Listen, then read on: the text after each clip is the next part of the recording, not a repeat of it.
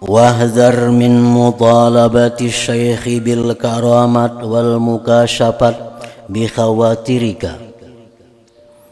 dan takutlah engkau daripada menuntut kepada guru dengan karamat jangan sampai sekali-kali minta kepada guru untuk diperlihatkan karamat dan mengetahui dengan isi hati engkau Jangan sekali-kali minta lawan guru itu dilihatkan karamat. Jangan sekali-kali minta kepada guru itu untuk mengetahui isi hatinya. Misalnya, ayo pang guru, periksakan pang hati Allah ini baik kada. Nah, jangan sampai kayak itu.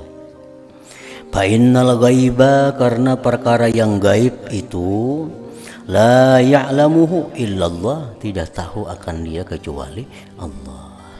perkara gaib seperti apa yang ada dalam hati itu perkara gaib ngarannya. Itu kada tahu kecuali Allah. Wa ghayatul wali ayyutli'ahu Allah ala ba'dil ghuyub fi ba'dil ahyan.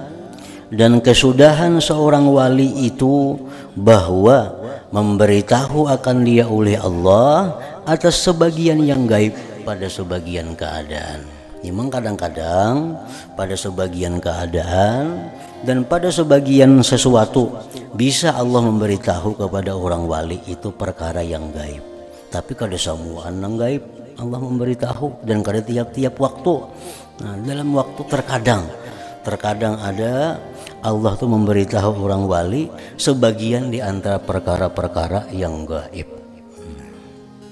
Namun seorang murid itu kada boleh meminta kepada gurunya hal yang demikian itu